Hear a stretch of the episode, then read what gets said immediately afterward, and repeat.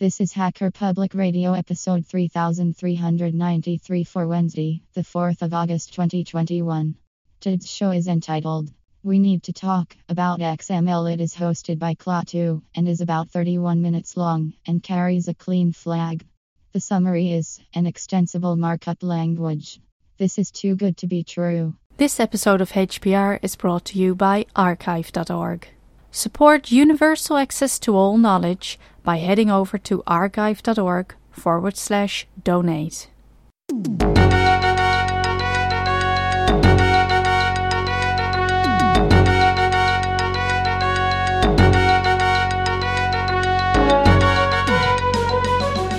Hey everybody, thanks for listening to Hacker Public Radio. My name is Klaatu, and in this episode, I want to talk about XML. And in the next episode, from, from me that you'll hear, uh, probably, is going to be about XML Starlet. I didn't want to cover XML Starlet before I just kind of talked about XML in general because not everyone is super familiar with XML.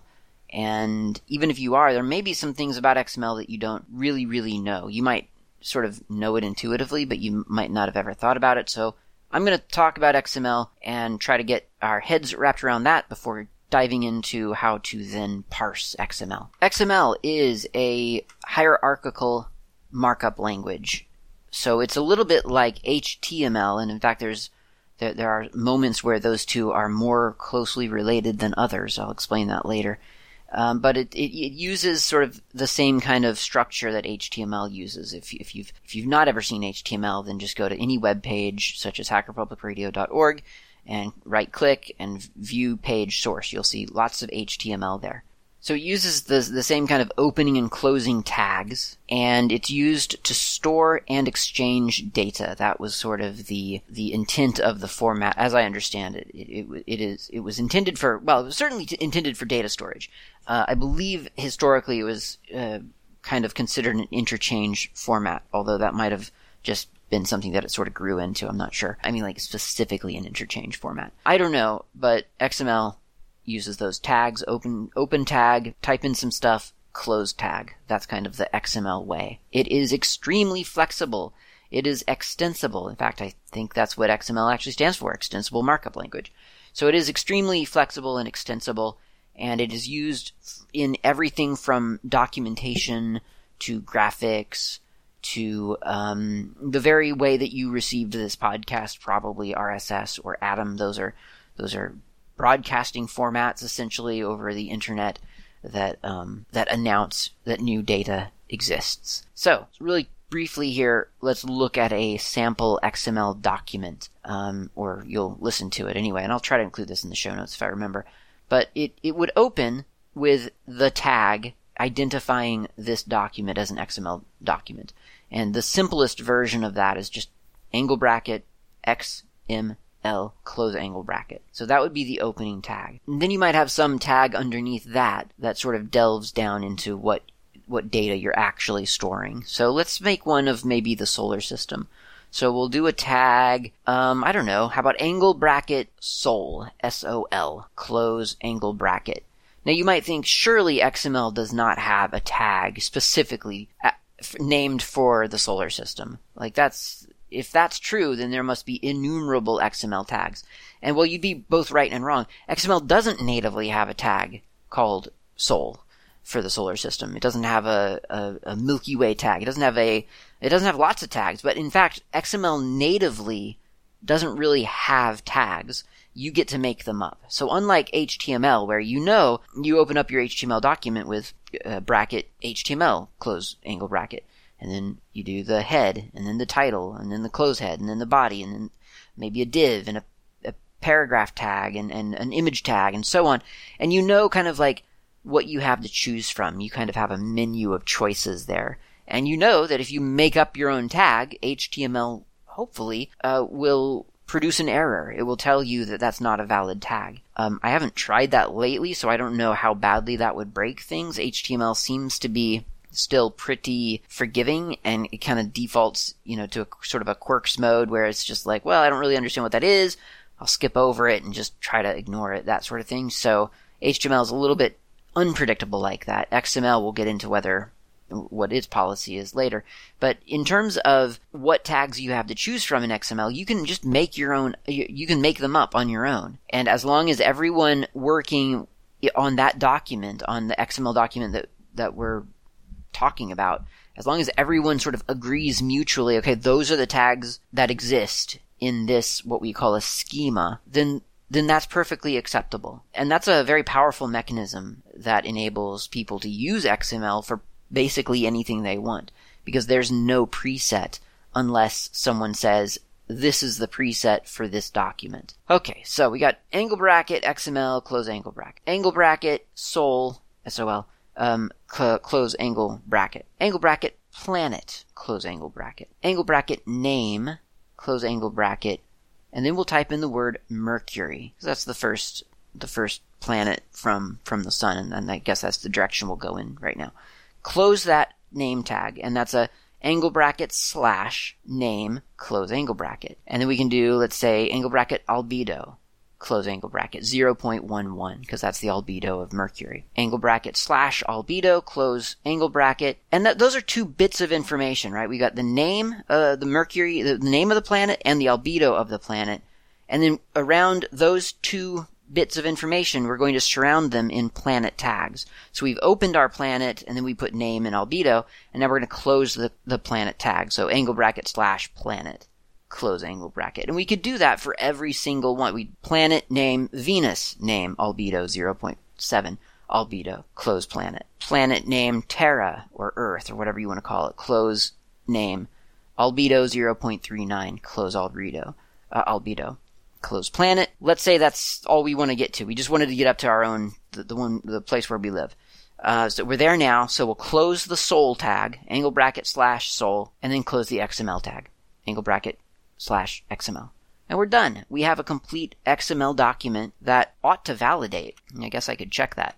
I'll do XML lint sample XML and yeah, it looks good. It looks like it's happy with with my XML code, my my document, so everything's everything's good and were I to process that XML with some application designed for processing XML, I would reasonably expect it to function, um, you know, as as designed. Okay, so let's talk a little bit about the components of our sample XML document.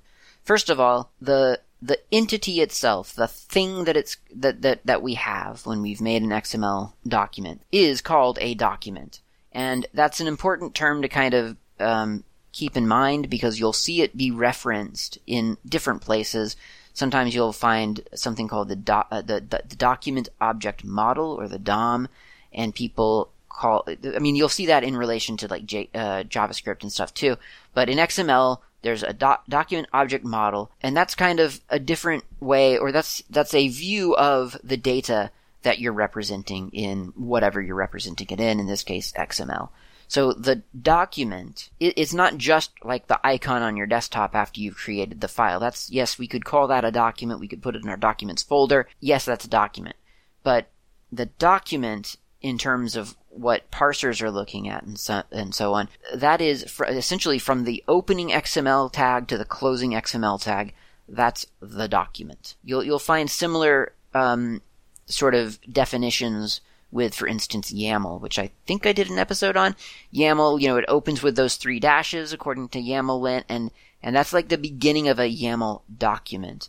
And if you have three dashes somewhere else in that document, then you're starting a new document. So it's, it's important for scoping to, to understand that this is our, this is the, the document. It contains the full tree of the data that we're, we're, we're, um, that we're representing. Okay, so that's document.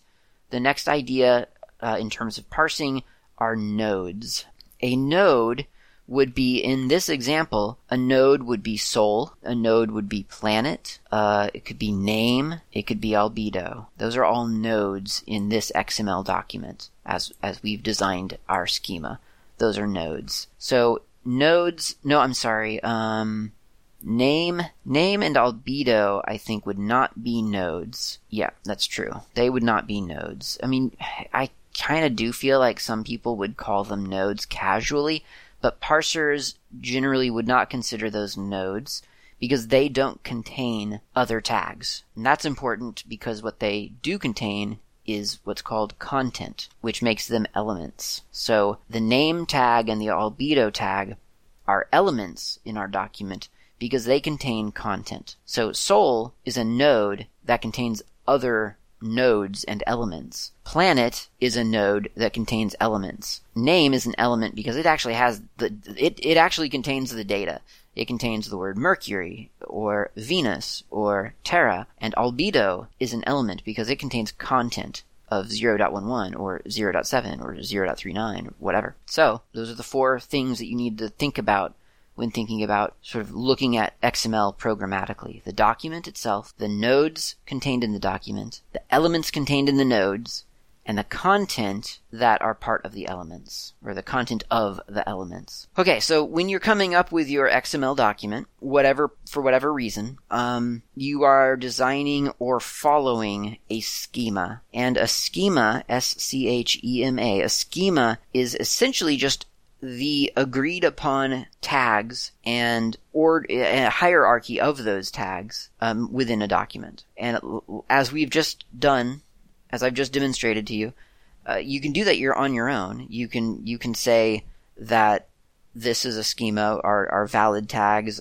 are sol, planet, name, and albedo. But more than that, you could you could describe uh, and which I'm not going to do right now, but we, we could write up a document defining our schema and describing, for instance, what where the tags are allowed to appear. So, for instance, maybe um, maybe the name tag is a is a pretty flexible tag. Like planets have na- uh, have names, but I mean, so does a solar system. So instead of having a sol tag, we could say let's just do system, and then the system could have a name tag and so name would be a valid tag within system or within planet. But it would not be valid to put a name tag inside of, say, an albedo tag. That would be silly. So, or, or maybe not. Maybe you do want a name tag to classify what you're measuring, what kind of albedo you're, you're measuring. Are you measuring. Uh, I don't know what the different kinds are, but I've seen different terminology. You know, ice versus um, liquid, and and so on. So. Um, I don't know, specular, specular, specular sounds like a, a, a, measurement of, of or a, a, type of albedo. I don't know. Um, point is, it would not be valid there, but it would be valid here. So that kind of that kind of definition of hierarchy and and I guess the parent child relationship that's that's a schema and that's important to to know about because if you're using something that someone actually has defined, then you'll want to understand the schema so that you don't violate it left and right. A great example of this would be SVG, Scalable Vector Graphics, which is, I think, a W3C specification. They've written out exactly what kind of tags can exist and then which tags can contain other tags in a valid way.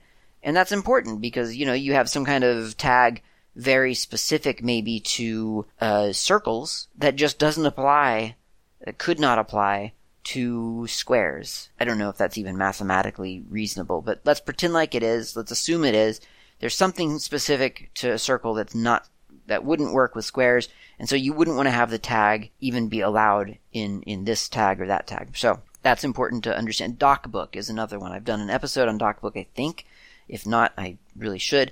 Um, use DocBook all the time for documentation, and it's just some guy, Norm Walsh, decided to invent a schema, and it got popular, and now it's kind of it's it's a very well, I, I don't know if it's very popular, but it is a a pretty darn well known uh, technical documentation schema, and um, it it has very strict rules as to what you where where you can put tags and where they're not allowed and, and so on. So those are schema, schema, schemata. And um, another thing to kind of wrap your head around is that data object model or data object model or document object model. I guess data object model probably.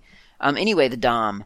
It's important because um, it represents. It, it's another way of looking at your XML data, and this they're, they're that's the thing about XML is that once you've defined, once you've created your XML document, you've put data into it, and you've structured it in a way that that, that is logical. There are lots of different ways to then view that data. One of them is as XML. You just look at the tags, you kind of see see their relationship. Maybe if, if you've got a friendly XML um, application, maybe you can see through indentation sort of kind of the hierarchy of of all the tags. And that's one way to look at it, and it's a valid way, and it's it may be perfectly suitable for you. But there are other ways, and and one popular way is through almost like a um, I think of it kind of as a flowchart, but it's actually probably better to think of it as a family tree because that does show it demonstrates in a pretty familiar way to us because I mean if you've ever looked at a family tree then then you you get you get it right you, you see oh those are my parents and here's all the kids that they had which includes me and here's the kids that I've had and so on. Um, and so this document, this DOM model kind of, you can, it, it can sort of show you your data in a tree view. So again, just looking at our, at the sample planet data, you might have at the very top your document. That's your entry point, the XML tag. Um, below that, right now, we only have one solar system in our data base, as it were. So it would just be the Sol tag, which again, probably not the optimal name for that on retrospect. It probably should have just been system, and then we could have done like name Sol. But for now, I'll just go with, with what we've got.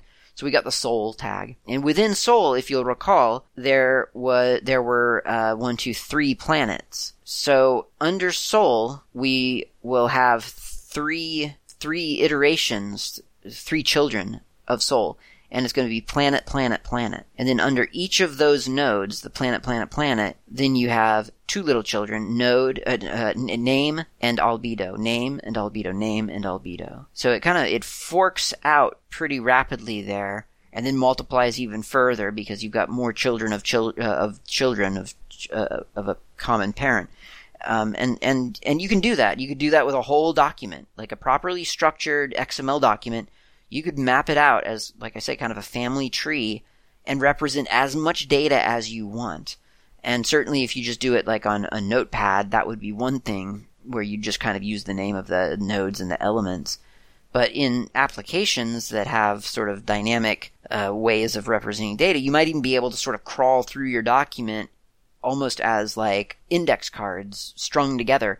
And you could see like the, the, the bits of data that you need you know, in this, in this larger sort of tree format. So lots of different ways to look at it.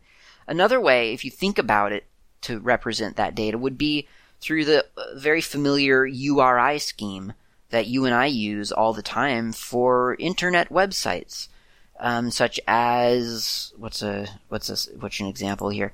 Hacker Public Radio slash index underscore full dot php. That's actually not the greatest example because um, because it's very, very short actually. But, you know, like example.com slash episodes slash uh, my great episode dot html. That, that would, that, that's, that shows inheritance. We understand from that that we're, that, that we're on this domain called example.com and then there's this, there's a, a child of that domain is, um, episodes. There might be another child of that domain, which would be, um, uh, code and you go to the code folder to see code samples, and you go to the episodes to hear the episode content, and then you go to a, uh, uh, another sibling of those might be um, videos, and you go there to see the the sample videos of, of the code being written, whatever.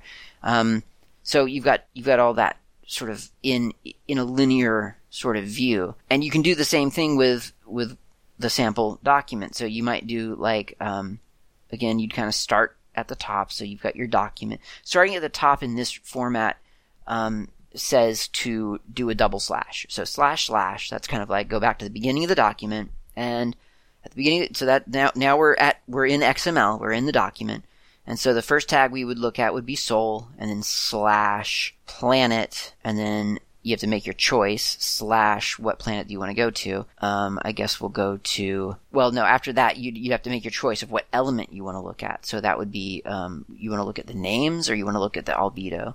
Because obviously in, in this linear fashion, you can't fork at, off to lots of different places. You have to choose your path to the element that you want to view. So you might have slash slash Sol slash planet slash name or slash slash sol slash planet slash albedo. And you would get either the name of the planet or the albedo of the planet depending on which which uh, directory, as it were, you went into. And that's a useful convention because sometimes you know the data that you want in, in something called XPath. You, you, you'll use that kind of notation so that you can zero in on all elements within this node ca- called name. Show me the contents of those elements. And then you would get returned Mercury, Venus, and Earth, and then you know what planets you're dealing with, and so on. Okay. Um, and, and we'll, I, I will get into that more with XML Starlet. I just want to kind of introduce the idea that XML can be viewed in lots of different ways. And now I will close out the episode with um, sort of why I think XML is so great. I'm really fond of XML, and I know that's a hard sell because it kind of has a reputation. A lot of people struggle with it. Uh, even people who use it a lot struggle with it. I struggle with it all the time. And believe it or not, that is one of the the, the best selling points for me. I really, really like the strictness of XML. And I say this from a place of deep and, and earnest pain having been dealt to me by formats like Markdown and RST and so on. And I love those formats. I honestly do. I use, I, I use AsciiDoc, which, you know, is markdownish. I use markdown. Like, I, I think they're great because I love structure over, in, in text files. I really like structure more than a lack of structure. Um, I mean, I didn't mean to say only in text files. There are lots of places where I like structure, but I'm, I'm I am speaking specifically about text files. I like structure rather than lack of structure because it's easier to par- parse something structured. And XML is, is highly structured, and that means that you can be very explicit about what you mean. So in XML, if you are typing out, I don't know, a bulleted list, then you can be very clear about when that bullet list ends, or how many, um, you know, how many paragraphs are meant to be within one bullet versus another bullet. And in Markdown and RST and such, you it's not uncommon to attempt to generate data like that, and then you have to break out of your bullet list format for a moment to do a I don't know a code sample or a block quote or something that you want in your bullet list, but your markdown format, your your non-markup format decides, oh, you've thrown off my the, the, the predictability of the parsing. You've done something that I didn't anticipate, and so we're gonna break you out of your bullet list and then and then start a new bullet list later. Or I guess when that's bullets, it's not that big of a deal. But when it's numbers, it's it's really inconvenient. Um, or whatever. You know, you can take your pick. There are lots of different examples of of how sort of implicit notation, while better than complete lack of structure and just doing whatever you want whenever you want, and and trying to make parsers just g- guess or, or, make ex- exemptions while while parsing. Um, it, it, it is there. It, it does kind of fall apart sometimes if you go too far outside uh, of expectations. Whereas XML, you can just do exactly what you want. You still have to fit within the schema. You have to be you have to be writing valid XML. But if you've chosen your schema well, then you can still do what you want to do. It's just that you happen to be marking it up clearly when, while you're doing it. So I really like the structure of XML. I also like the strictness of XML. And that seems almost counterintuitive, but the fact that when I go to process an XML document and I get a flat refusal from my parser to process it because there's an error in it, that's one of the best things that could ever happen because that means I catch the error before I push it out to the world or to the next person in the pipeline where it immediately becomes their problem. That's not what I want. I want to be able to catch the error before it leaves my desk and fix it and then pass it on to the next step in the pipeline, whether that's posting it to the internet or whether it is, um, handing off a document to someone else for, for further processing or whatever. It's just really good to be alerted about the bugs that you've accidentally introduced into your, into your document. So I would much rather have those, that, that early frustration of why aren't you doing what I want you to do, parser? I'd rather, I'd much rather have that in the privacy of my own office than to post it onto the internet and break my podcast feed again. Or push it over to the next person in the pipeline at work and have someone ask me if I have if if I needed some time to go learn XML properly because I've just broken the PDF builder or whatever. So not fun, and um, it's just it's just better for me to suffer than everyone after me to suffer. I also really like XML because it's really, really great at transforming, and this is arguably not that big of a benefit anymore. I mean, there's really, there are transformers, there are dime a dozen now. I mean, Pandoc exists. It can transform practically anything. However, uh, that said, XML actually really does, it, it, it lends itself well to that sort of, that, that sort of dynamic interchange format. And and for that reason you find it in lots of places. You'll find you know database dumps offering xml as an output option. You'll you'll you'll find um, xml in libreoffice documents and in epubs there's xml in there. Not not not a whole lot of it but there is some. Uh, there's xml like i say in svgs and and and lots of different places. So i just kind of appreciate the the the concept that this is a predictable and and I, am not going to say easy to parse because it's I mean nothing's easy to parse. So I'm, I'm just going to say it's it's it's predictable. It's a predictable format, and there's a lot of support for it, and it is something that even when there's not a lot of support for that specific schema, you can usually kind of like you can figure it out, you know, because there are so many different ways to view that, that data. There are lots of parsers for the data, and so you can generally transform that data into whatever you need. It's not always easy, but I think in those cases, it's not easy because nothing would be easy. Wouldn't matter whether it was JSON or XML or um, a spreadsheet or whatever else. It's just it, transforming data from one format to another. It can be hard sometimes because you have to map stuff and you have to come up with equivalents of, of things, and that can be difficult. But the, the XML toolchain tends to be pretty robust, and I really appreciate that about XML. Arguably, that's not it's not XML. It's not XML's fault that it's well supported. Like, I mean, it's it's if the toolchain exists, then the toolchain exists. Uh, and I, I, think if the toolchain went away, I would probably still appreciate XML as a format. I don't know if I'd use it as much because the support is really nice, but the the format, that explicit format, is is quite nice. And just to be clear, I'm not saying that you should only ever use XML for everything, no matter what. I'm just saying that of the many formats we have the luxury of choosing in the open specification world, XML is, is, is a good one. So don't shy away from it. If you see it, if you can kind of get to the point where you kind of understand it, which hopefully this episode and my next one on XML Starlet will will help you kind of come to terms with it. It does become it, you you you start to see through all those messy tags and all the all the noise or what looks like noise, and you um you get through to the actual data and it starts to make sense.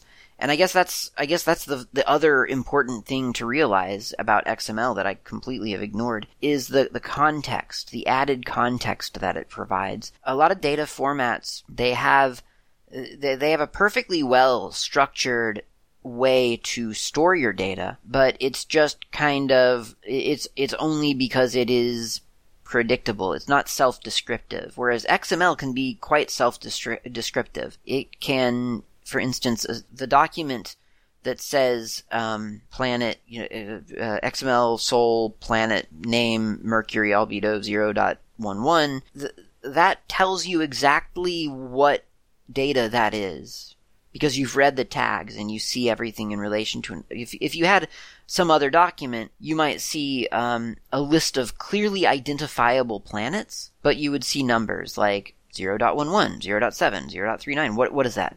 Is that their value in I don't know ounces of gold? Is it the is it the um, the rotational tilt of the axis? Is it the average n- number of of uh, oxygen particle? You know, well, like I don't know what is that number. There's no way to necessarily tell, unless I mean, if someone designed a, a format or or was careful about how they listed it, I could imagine a JSON document listing, for instance, having key value pairs that would clearly identify, well, this is a planet and this is the albedo value of that planet. This is a planet, this is, etc.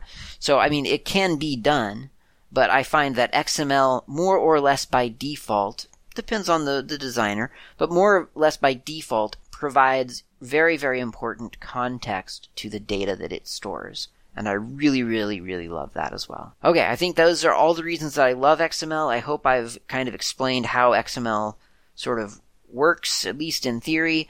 And in the next episode, we'll talk about uh, ways to parse it. What's your favorite data format? Why don't you record an episode about that for Hacker Public Radio? And if you need inspiration, I'll just I'll just say a couple of key phrases here.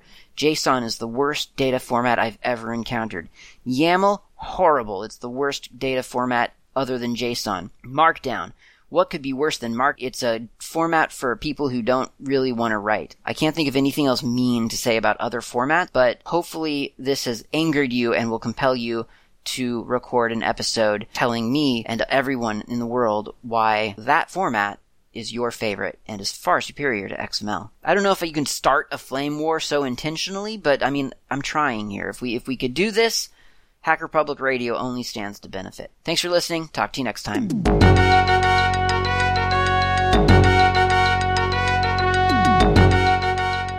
You've been listening to Hacker Public Radio at hackerpublicradio.org. We are a community podcast network that releases shows every weekday, Monday through Friday. Today's show, like all our shows, was contributed by an HPR listener like yourself. If you ever thought of recording a podcast, then click on our contribute link to find out how easy it really is. Hacker Public Radio was founded by the Digital Dog Pound and the Infonomicon Computer Club and is part of the binary revolution at binrev.com. If you have comments on today's show, please email the host directly, leave a comment on the website, or record a follow up episode yourself. Unless otherwise stated, today's show is released under a Creative Commons Attribution Share Alike 3.0 license.